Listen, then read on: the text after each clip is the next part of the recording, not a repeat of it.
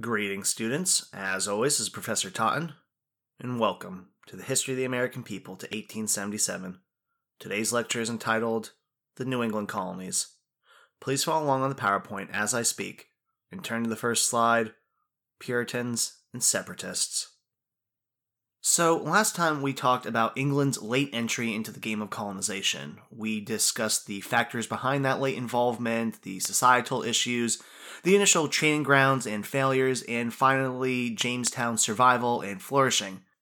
Today, we will transition to the New England colonies and look at how the background and the demographics of the people who came to the region, as well as their long held religious and cultural ideas, is going to make New England a far different colony than the Chesapeake. Now, the two major groups that will spur the founding and the growth of New England are the Puritans and the Separatists. Puritans want to purify or reform the Anglican Church, the Church of England, of its lingering Catholic elements, such as ceremonies, bishops, robes, holy water, golden icons, etc. They believe that individuals could have a personal relationship with God in Christ by reading the Bible and listening to sermons and participating in group prayer rather than just going to church on Sundays. Separatists are more radical Puritans who want to completely separate from the Anglican Church, as they believe it is beyond redemption. So, what are the goals of these various groups? Well, as I said before, Puritans want to reform the Anglican Church and get rid of the last vestiges of Catholicism. But they also believe in a new birth, meaning a transforming infusion of divine grace that liberated people from the profound anxiety over their spiritual worthlessness and eternal fate. In addition, Puritans want to purify society. They view England as a land of drunks, thieves, idlers, prostitutes, and blasphemers. The Puritans believed that the godly and the elect had to take charge of their churches and local government to introduce a moral vigor which would purify society. Puritans also held Calvinist doctrines as their beliefs, which rejected liturgy or Catholic Latin prayer and embraced again a personal relationship with Christ. They also wished to embrace simple and modest churches as opposed to ostentatious large buildings. And they would certainly have something to say about our modern day megachurches. But that's neither here nor there. Puritans also believe in God's grace for the chosen, as in the elect, that God had already decided who was saved and who was damned, and that buying indulgences, or basically trying to pay your way into heaven, simply does not work. They also believe that a covenant of works will not save you, but instead is an outward sign of inner grace. And so Puritans stress the preparation for salvation, again, that personal relationship with God, reading the Bible, attending prayer meetings, and then again doing Sunday services. And Puritans are obsessed with literally tallying up their sins and works to see what the status of their soul is. One man kept a diary which noted every single bad and good thing he did as he was obsessed whether or not he was going to hell. So, what type of ethics do the Puritans hold dear? Well, diligence, hard work, perseverance, sobriety, thrift, which means saving and not wasting, no ostentatious house or fancy jewelry. You wear modest clothes, you have a modest home, you invest your savings, and you practice frugality. And lastly, kind of tied in with the last two, is delayed gratification. Save now to pass down more for your kids and grandkids. Build capital, because your true reward is in the afterlife. So, who were these separatists and Puritans? Well, most of them came from commercialized areas, urban areas that are tied to trade, and they were mostly from the middling sort, the burgeoning middle class of professionals. They were small property owners, skilled workers, artisans, merchants, and lawyers. But not just criminal and defense lawyers, but also patent and trade attorneys. This was not one unified group of individuals they had many theological disagreements over the meaning of the Bible. Because having a personal relationship with God means your own individual interpretation matters, and you will disagree vehemently with others and seek out members of the faith with similar views. And this is going to lead to local control of congregations. You get to control who your preacher is, who the church committee members are, what your church bylaws are. What I'm saying is that this is the beginning of self government and republicanism. Because if you have a say in your faith, why not in your local government? Or national government for that matter? So, why did the Puritans leave England? Well, the Puritans were tolerated in England for a short time, despite their agitating and grandstanding. They served as important commissioners, local magistrates, and even served in Anglican parishes. Now, despite the hostility from some conservative Anglicans, they were kept in these ecclesiastical positions because purging the pulpits would be difficult, as you need the Puritans to continue to preach and keep order in the counties. But this came to an end in 1625 when James I died and was succeeded by his son Charles I. Charles married a Catholic princess and wanted to reconcile English Protestants and Catholics. He tapped Bishop William Laud in 1628 and made him the Archbishop of Canterbury in 1633 with the goal of reinstating Catholic ceremonies that had been terminated due to Puritan complaints. Laud wanted ministers to preach absolute loyalty to the king. He enforced Anglican orthodoxy and purged Puritans who balked at conducting high church liturgy.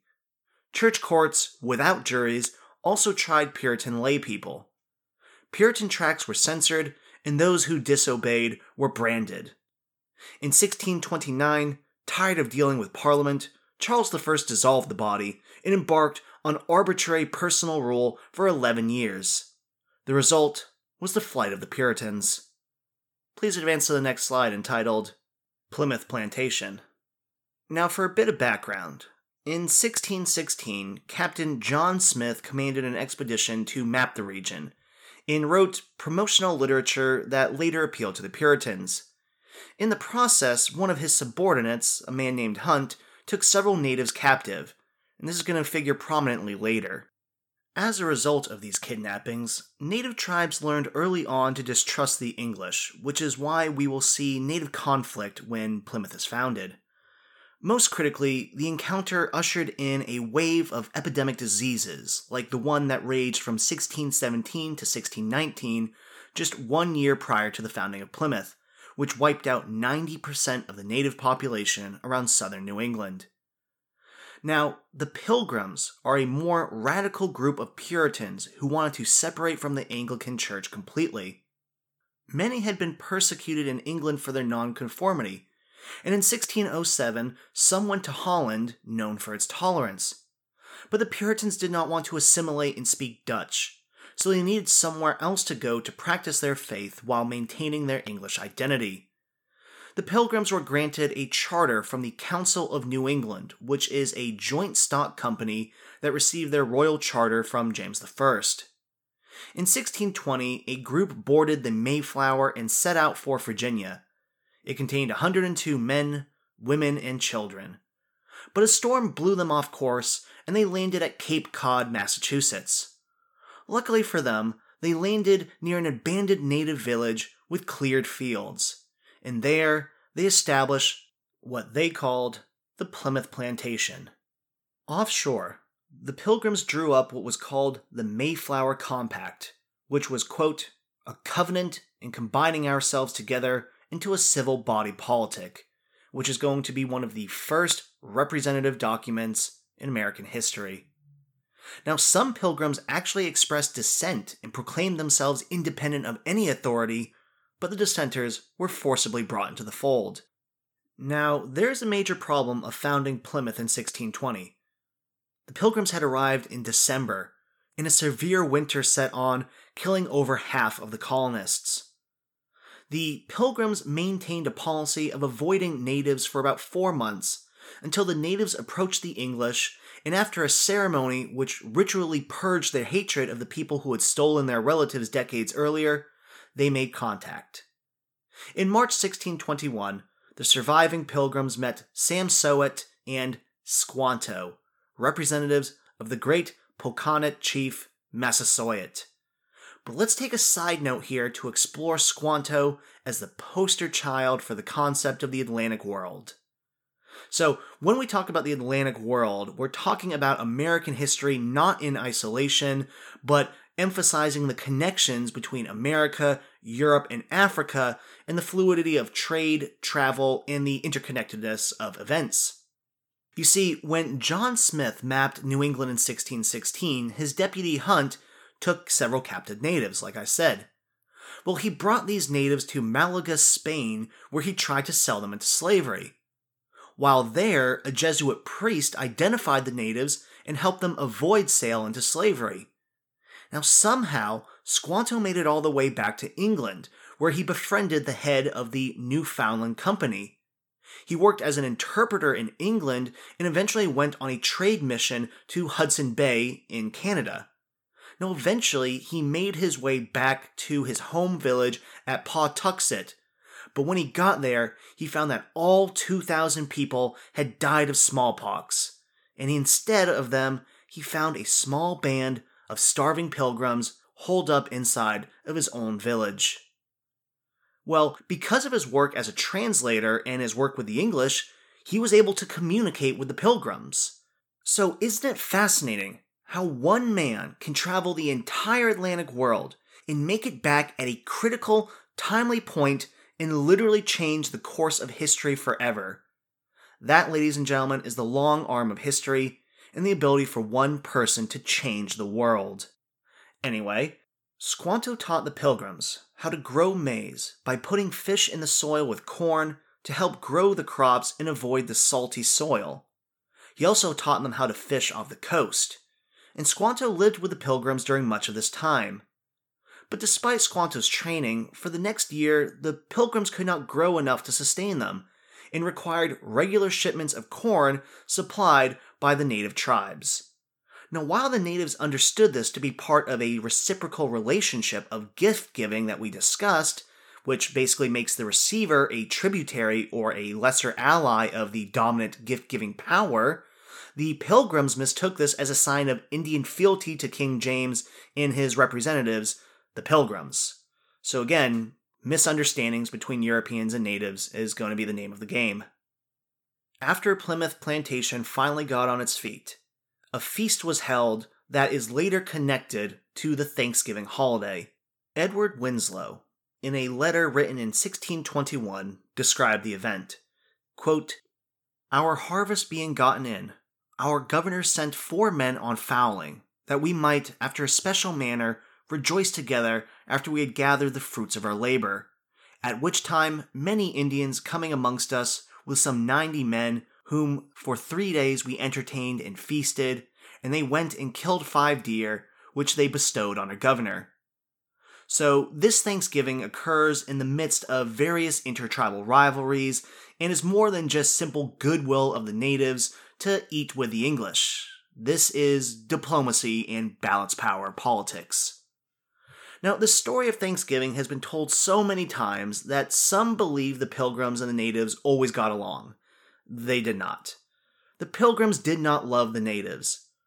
William Bradford said that natives were, quote, savage people who are cruel, barbarous, and most treacherous, end quote.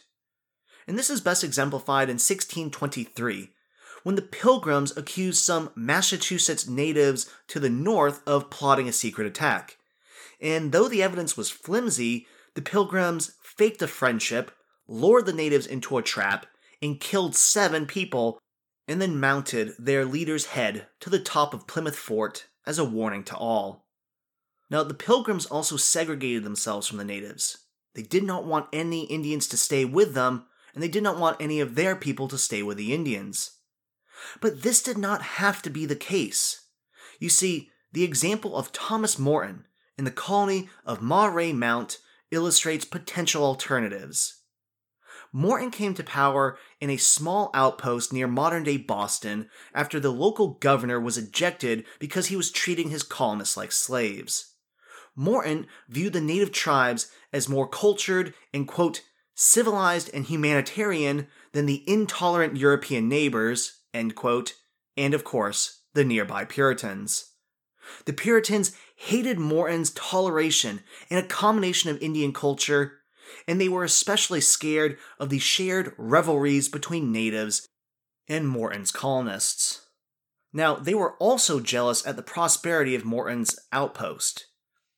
So, in 1629, the Pilgrims arrested Morton for allegedly selling guns to the Indians, a charge that they had little evidence to prove. After a show trial, Morton was marooned on a desert island near uh, New Hampshire, and he nearly starved to death, except for the aid of local bemused Indians.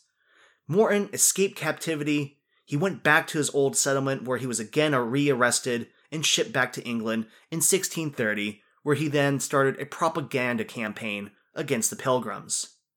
Regardless, in the end, the Pilgrims took Moray Mount by force, destroyed it, and stole their corn. After some attempts to rebuild, the settlement was finally burned to the ground in 1631 with the help of more Puritan settlers from Massachusetts Bay Company and John Winthrop. Despite destroying the supposed threat to their dominance, the Pilgrims were never able to turn a profit, and the Council of New England allowed some of their colonists to buy out their shares in the company. Plymouth Plantation declined over the years. It became a backwater as more profitable and better suited lands were gobbled up by settlers from England, which we will talk about in a minute. But perhaps the Pilgrims' most important legacy is their memory of religious dissenters who fled their homes to live in accordance to their dictates. But as we see, the real story is more fraught with dissension, conflict, and tragedy, and it is far less triumphal. Plymouth and Moray Mount are the dichotomies of settlement in New England, the violent path taken and the inclusive path not taken, of unfounded potential. And perhaps that should be Plymouth in America's greatest legacy. Please advance to the next slide entitled The Great Migration. As I said before, conditions in England resulted in Puritans wanting to flee the repressive conditions and to use their industry to make their way in the New World. The result was a quick population growth that was faster and more concentrated than in the Chesapeake. Now, part of a reason for such a quick population growth was a shorter starving time. While the Pilgrims had a rough start, future colonists would be better prepared for the cold climate and tough growing conditions. Combined with the fact that the immigrants brought with them property and supplies and had more experience, this resulted in a lower mortality rate. Within a decade of settlement, there were about 1,500 inhabitants of Plymouth Colony by 1630.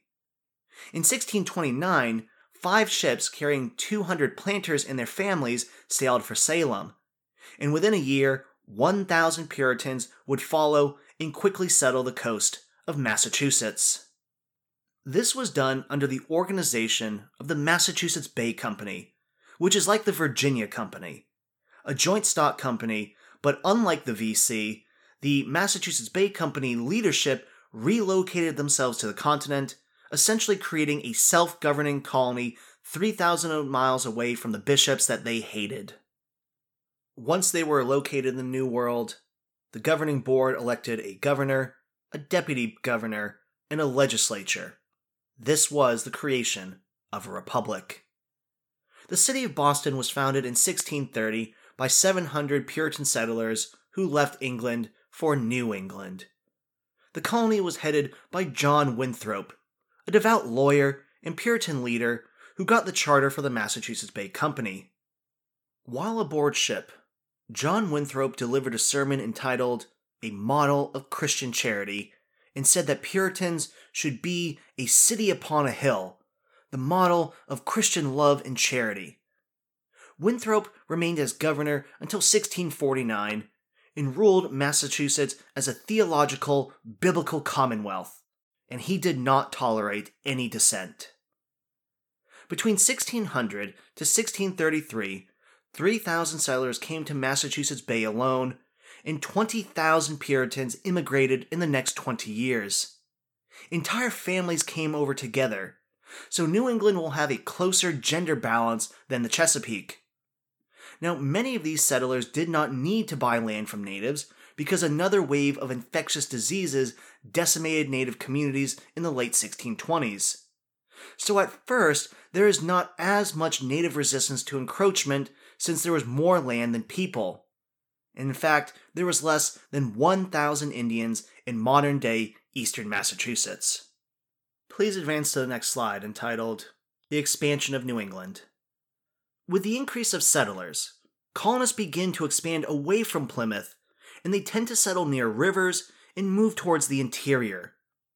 As colonists expanded, the first thing they did when they built a new town was create the two major institutions that will mark New England from Virginia. So, what do you think they are? Hopefully, you guessed churches and public schools. Why is this? Well, these are religious communities who believe that you need to read the Bible in order to have that personal relationship with Christ. Hence, they are going to build a school to teach everyone how to read so they can read the Bible.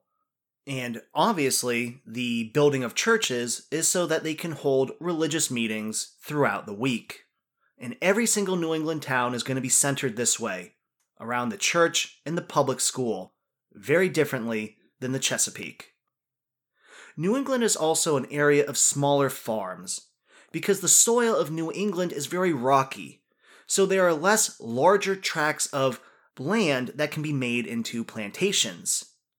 So the point is that these are more concentrated settlements, and while they are smaller villages, they are still more tightly knit than the loose plantations of Virginia and Maryland. So, what are the motivations? Why do people want to move away from other towns? Well, in part, it's because of population growth. They left England because of population pressures. They view dense settlement as bad for religion and economic prosperity. And since you have lots of small farms and multiple sons, you're going to need more land to give smaller plots to your offspring to make them independent. And this is going to create the issue of land scarcity. Despite the major depopulation of native peoples, the massive influx of settlers and the dispersal of small farms will quickly suck up all of the available land. So future towns will be founded further inland, but now on land that needs to be bought from native tribes. And many times this was done without the permission of local leaders, which creates conflicts between colonists and tribes, and also creates conflict between religious leaders and frontier towns. You also have the motivation to expand based on religious differences. Remember, the individual interpretation of the Bible. If you don't like what the preacher is saying, you pick up, leave, start your own village, and build your own church. And this is exactly what Roger Williams will be forced to do. Please advance to the next slide entitled Land and Labor. Due to New England's climate and geography, as we said before, you cannot support big plantations, which means there are no cash crops. And this will mean that New England will have a more diversified economy in order to be profitable and diversified economies are more healthy, as we will see. The combined effect is that the region will lack major capital. And previously, historians thought that this lack of capital meant that they couldn't import indentured servants or slaves. But we now know that, in fact, slaves and indentured servants did exist, just in not the numbers or in the long run compared to the South. Now, don't worry about the next bits too much but the f- concept of freehold simply means that you are a small farmer with complete ownership of your land, because land ownership is seen as critical to political participation. If you own land, you're your own master, and you can vote your own conscience without being influenced. In addition, we see the Puritan ideal of independent competency, which is a view of land ownership and self sufficiency in order to be a good citizen and a godly person. Together, this is going to help create decentralized government. We see lots of small villages practicing local government over their church and town charters, and this is a move towards future republics. And this is where we get the idea of republicanism, little r. So, not like big R Republicans, which is a political party created hundreds of years later. No, this is republicanism, the idea that freedom must be protected by educated, virtuous property owners who participate in government and oppose the vices of power and corruption. And this is the political ideology that sees its seeds beginning here in New England, and a different form of republicanism will later emerge in the Chesapeake and in other colonies, which will put a powerful political culture forward, which will one day lead to the American Revolution. Please advance to the next slide entitled Family Life. As with most Europeans, Puritans were patriarchal, with men in charge of their dependents. And just like in Virginia, we see the concept of little commonwealths, as patriarchs who rule their homes like a king would his castle. But due to the gender hierarchy, there are differences in New England family life. Remember, there's a closer gender balance, and you're going to need your family's help to make your small farm profitable. And so we see a Puritan concept emerge called the deputy husband, meaning that women could make economic decisions like selling the cloth they spun uh, or working as maids, uh, laundresses, uh, childcare, um, and other work that could market to other families in the village. And you also again see uh, shared family labor um, along gender division lines. So the girls help their moms with domestic work, while the boys help their fathers plant and harvest the crops. And we also see that for the Puritans, marriage was both romantic and economical. People could get married based on mutual attraction and love, but elite families could impose marriage choices on their children to further their religious or economic connections, as well as build political power. And as I said, uh, there is a closer gender balance in New England uh, that facilitated different communities in the Chesapeake. You see, villages are tight knit communities that facilitate education, uh, religious pursuits, and mutual support networks. So women will be able to visit each other. They are midwives to births, they help in childcare, it is a more social setting than in Virginia, where distant plantations make it more difficult to have such tight knit communities. And because these communities are so tight knit, this also means that you have information circulation, like gossip. Women circulate information about their husband's pursuits, they judge other families' religious or economic, family and political decisions. See, gossip is power, since information is power. And gossip is also good for politics. You learn something to use against a rival, or you find a common cause with another dissenter to form a more profitable relationship. Lastly, abortion was not unknown to the Puritans either. Family planning was rudimentary, but women understood the cause and effect of pregnancy even if women could not quite grasp it. They understood that certain herbs and roots, well known to the natives, could be used as methods of birth control and even abortion. And this whole process was called taking the trade. Now, a continuity in American history, punishing women for sexuality, occurs here as well. Uh, Puritan courts attempt to prosecute women for taking the trade, but they do not prosecute the men who forcibly impregnate them, nor the doctors who kill their patients in the process of performing a rudimentary abortion. I merely bring this up because when we think of the Puritans, we don't think about sex, and especially not birth control or abortions, but they are part of literally every single human society since the dawn of humankind. So, just giving you some perspective on that. Lastly, we have this image that the pilgrims always wear black. They didn't. Black is simply the most expensive color of dye, so when they pose for portraits, they dress in their nicest clothing which is often black. Please advance to the next slide entitled Commerce. As I said numerous times, the Grand Banks is great for fishing, and New England will become a massive source of fish for her people and other colonies. In 1641, fishermen caught 600,000 pounds of fish. By 1675, it was 6 million pounds, with a total of 440 boats and 1,000 sailors conducting this trade. Now, New England will thrive on trade, especially with the Caribbean.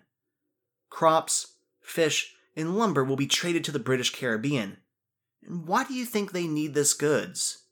Because the British Caribbean is solely concerned with plantation agriculture to produce cash crops.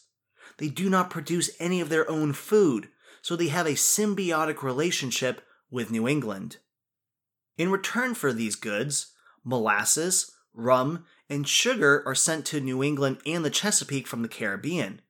And so, as we see, New England is firmly connected to the triangular trade, that process by which goods are sent from the colonies to England, which are then traded to Africa in exchange for slaves, which are then brought to the New World. It is interesting to note that 50% of the ships that service the Caribbean come from New England. And as one historian noted, quote, in effect, 17th century New England and the West Indies developed in tandem as mutually sustaining parts of an economic system. Each was incomplete without the other. New England freedom depended on West Indian slavery. Please advance to the next slide entitled Biblical Commonwealth. Ultimately, New England became a sort of Bible commonwealth. Puritans believed that they had entered into a covenant with God, the belief that God favored them, and if they followed God's commands, their lives on earth would be healthy and fruitful. If they did not, God would punish them. In New England at this time, there is no freedom of religion, as non Puritans were punished or kicked out. According to one Massachusetts Puritan, all religious dissenters had, quote, free liberty to keep away from us, end quote. All residents were required to attend Sunday church service and midweek religious lectures, and these colonies criminalized immorality. There were punishments for drinking, for violating the Sabbath, and even for dancing. In this environment, you're obviously going to need to train ministers. And so, one of the first institutes of higher learning, Harvard College, is founded in 1636, making it the first English college in the Americas. And it was specifically founded to train Puritan ministers. In addition, there was also a press built at Cambridge, Massachusetts in 1640, again to print Bibles to spread religious messages. Now, what this means together is that there is near universal literacy in New England, compared to Virginia and the other parts of the Chesapeake, which have very low literacy rates. As I described in a previous lecture, because of this near universal literacy and the training of Puritan ministers, Massachusetts will have one minister for every 415 people, compared to Virginia, which has one minister for every 3,239 people. Now, I'll pick up on this in a few slides, but we also want to touch on the fact that witchcraft is very much a phenomenon that is believed in among the Puritans. And in fact, the fear of witchcraft has a unfortunately long history in Europe where over 100,000 women are burned at the stake in less than a hundred years. Please advance to the next slide entitled Puritan Dissenters. Roger Williams is the first Puritan dissenter I need you to know. He was a preacher in Salem who ruffled the feathers of the leadership by saying that the Puritans hadn't separated themselves enough from the Anglican Church. He questioned the English king's right to take native lands, and he supported the complete separation of church and state, believing that government corrupted religion. And that's an important thing to note right now, is that when these men and the later founders of the Republic say that they want separation between church and state, they're not only doing that to prevent religious persecution, but also to ensure that politics does not corrupt religion. So I, I just wanted to give you that perspective to sort of understand the background of where these guys are coming from. Anyway, in 1635, the Puritan General Court banished Williams to England, but instead he went south and he joined some natives and established Providence, the first permanent settlement that would become part of the Rhode Island colony, which became a major refuge for religious dissenters. And one Massachusetts Bay official called it Rogues Island. Anne Hutchinson is another religious dissenter. She got in trouble because she dared to hold religious meetings in her home with men and women together. And she led these meetings herself, which violated the gender norms of the era. She criticized Puritan ministers for preaching what she called a covenant of works, and she criticized this covenant of works, saying that good works were signs of God's grace, and she claimed herself to have received divine revelation. This whole episode is what we call the antinomian controversy, and she is just one of several people caught up in this, including the minister John Cotton, the preacher John Wheelwright, and even the governor of the colony, Henry Vane. This disagreement over religious doctrine spilled out into politics, with elections hinging on this debate, and several people were banished before Hutchinson was even tried. In 1637, Hutchinson was tried by the Massachusetts General Court. She defended herself with specific references to the Bible. Ultimately, she was banished from Massachusetts, and she said on her way out of the church, quote, Better to be cast out of the church than to deny Christ. She walked six days in the snow before reaching Roger Williams' settlement at Providence Plantation, Rhode Island. And later she moved to New York City to escape Puritan control under the Dutch, where she was eventually killed in a native attack with her entire family except for her nine year old daughter, Susanna. The long term effect of this debate led to religious conformity in New England until the early 1800s. Please advance to the next slide entitled Pequot War. The Dutch residing in New York, then called New Amsterdam, had an extensive trade network that included natives living in Connecticut. The Dutch had used the Pequot as their favorite trading partners, trading guns and metal tools, making the Pequot a powerful foe. Plymouth in Massachusetts Bay Colony protested, but could do nothing to stop it. But due to a series of misunderstandings and violence, the Dutch Pequot alliance broke down as Plymouth and Massachusetts were expanding. From 1633 to 1634, in the midst of this diplomatic back and forth, an epidemic reduced the Pequots from 16,000 to just 3,000 souls, which would make it far easier for their conquest by the Puritans. The Pequots were alarmed by the expansion of the Puritans and their native allies and attempted to forge a pan Indian alliance to stop European encroachment. They were rejected by other tribes allied with the Puritans, as well as those who had suffered under Pequot domination for decades. The last straw was the killing of an English trader in 1636 by the Narragansetts, but the Puritans blamed the Pequots for an attack, because to the Puritans, they had very hard time distinguishing between various natives.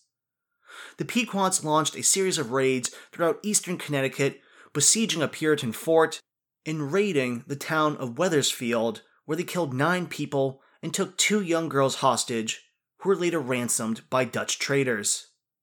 The Puritans employed Narragansett and Mohegan tribal allies who raided Pequot villages. Remember the concept of mourning wars, as natives seek captives while the English seek eradication and enslavement. On May 26, 1637, colonial forces under Captain Mason and Underhill surrounded a fortified Pequot village at Mystic, Connecticut. The Puritans attacked while still dark, and they breached the palisade fort but were driven back. The Puritans then set fire to the longhouses and the palisades, and in the ensuing conflagration, it trapped most of the Pequots inside. Hundreds of people, perhaps 700 Pequot total, died, many of whom burned to death. The survivors tried to flee, but they were gunned down by the Puritans who surrounded them. Behind them were two rings of native allies who captured a total of seven survivors. A year later, the last of the survivors of these attacks were tracked down to a swamp near modern Fairfield, Connecticut, and after a sharp battle, hundreds surrendered to the Puritans. In the Treaty of Hartford of 1638, the English declared that the Pequot tribe was extinct and 200 survivors were given as slaves to Puritan native allies, while the rest were sold into slavery in Bermuda in the West Indies. And as a result, there was a massive negative reaction in England, but the Puritans disregarded any criticism. Many viewed the war as divine retribution, nothing short of God versus the devil. Please advance to the next slide entitled War and Society. The legacy of this conflict is the Pequot's complete destruction as the survivors were hunted and enslaved. In addition, this illustrates the European proclivity for war to the hilt. No mercy or quarter. As a result of this war, the Puritan colonies of New England created for a short time the New England Confederation in 1643, an attempt to unite the church for the defense against natives in the Dutch colony of New Netherland. Native tribes, despite this war, will continue to be powerful allies to the Puritan colonists. Puritans will use tribal rivalries to expand and undermine other powerful tribes. The negative backlash will lead to limited attempts to Christianize natives, who are called praying Indians. They will live in segregated villages with native preachers trained by Puritan ministers like John Eliot, called the Apostle to the Indians. He learned several Amerindian languages and traditions and adapted Christianity to appeal to their culture. He also taught natives the written language since they were mostly an oral culture. In addition, Eliot got a printing press in 1660 and used it to publish the Bible in the Massachusetts language to aid in the conversion of these natives. Please advance to the next slide entitled Lead Up to King Philip's War. Metacom was the son of Massasoit, the tribal chief of the Wampanoags, one of the tribes who was friendly to the Pilgrims. Over time, colonists increasingly became hostile to natives. The sons and daughters and later grandchildren of the first settlers had forgotten the help and the aid of the natives. The colonists numbered about 80,000 people in the colonies, with about 16,000 people of military age. Natives, by comparison, numbered some 10,000 dispersed between the Narragansetts, the Wampanoags, the Mohegans, and the Nipmucks. Increasingly, colonists had issues over economic, political, religious, land usage, and judicial issues with various native tribes. Settlers attempted to regulate Indian trade. The colonists violated former treaties taking possession of native lands. Colonists attempted to convert natives and suppress their traditions, and the colonists used the courts to prosecute Indians who shot cattle that grazed on their crops or hunted in colonial land. The native trade with the Dutch and the French led to the possession of more firearms, which means they will have more firepower against the colonists. And the colonists are weakened because the New England Confederation had pretty much fallen apart in 1654. We also see a divide in native society between traditionalists and praying Indians, with traditionalists hating the natives who converted to Christianity as turning their back on their traditions and ancestors. Slowly but surely, Metacom prepared for war, as he was tired of all the abuses and realized that a confrontation was inevitable. A praying Indian, John Sassamon, told the Puritans that there was a secret conspiracy to wipe them out. And he is killed, and three natives are later brought to trial as the culprits. Natives killing a native on native ground. So theoretically, this should go before an Indian court. But no, instead, they are brought before a Puritan court and they are executed. In this execution is the spark of Metacom's war. Please advance to the next slide entitled King Philip's War. I should explain for a second that Metacom is the native name of this tribal leader, whereas the English call him King Philip after Alexander the Great's father. In King Philip's War, there was initial great native successes, as native guerrilla attacks caught colonial villages off guard and frontier settlements were particularly vulnerable. Out of the 90 towns in New England, 52 were attacked and 12 were completely wiped off the face of the earth. Well, remember, the English are great with cultural sensitivity.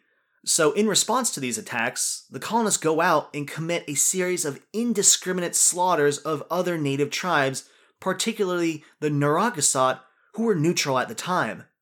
And these unprovoked attacks will bring the Narragansett into the conflict, further hurting the colonists. The result is a great deal of death among the English. However, the Puritans benefit from one common attribute of all wars with natives the colonists never fight alone, they always have Indian allies, And this is the same with this war. The Puritans will gain native allies who dislike the Narragansetts and the Wampanoags. And with these native forces, Metacom's troops will end up running out of food and ammunition and will have to withdraw into the swamplands. After a series of battles, Metacom himself is killed by a praying Indian, and the coalition falls apart. Please advance to the next slide entitled Consequences. It is hard to understate the consequences of King Philip's War. Half of the English settlements were ruined. 1,000 dead colonists, with 3,000 dead Native Americans, made this conflict one of the proportionally deadliest wars in U.S. history. In addition, somewhere between 60 to 80% of the native population of southern New England died, and the survivors of these resistors were sold into slavery. In addition, the New England Confederation regained its importance, but the English blamed the Puritans for disrupting the peace. As a result, royal charters were revoked and new ones were implemented in the 1680s, leading to great dissatisfaction in New England. And had I been teaching this course 50 years ago, we would have been talking in different terms about this war. So I want to show you how historical uh, interpretations change over time. So initially in the 1970s, this would have been described as a ruthless Puritan conquest. In the late 80s and 90s, we would be describing this as a heroic example of native resistance. But now, with our new tools of the trade, we can interpret this event as perhaps a great Indian Civil War, presaging later conflicts that will shape American history.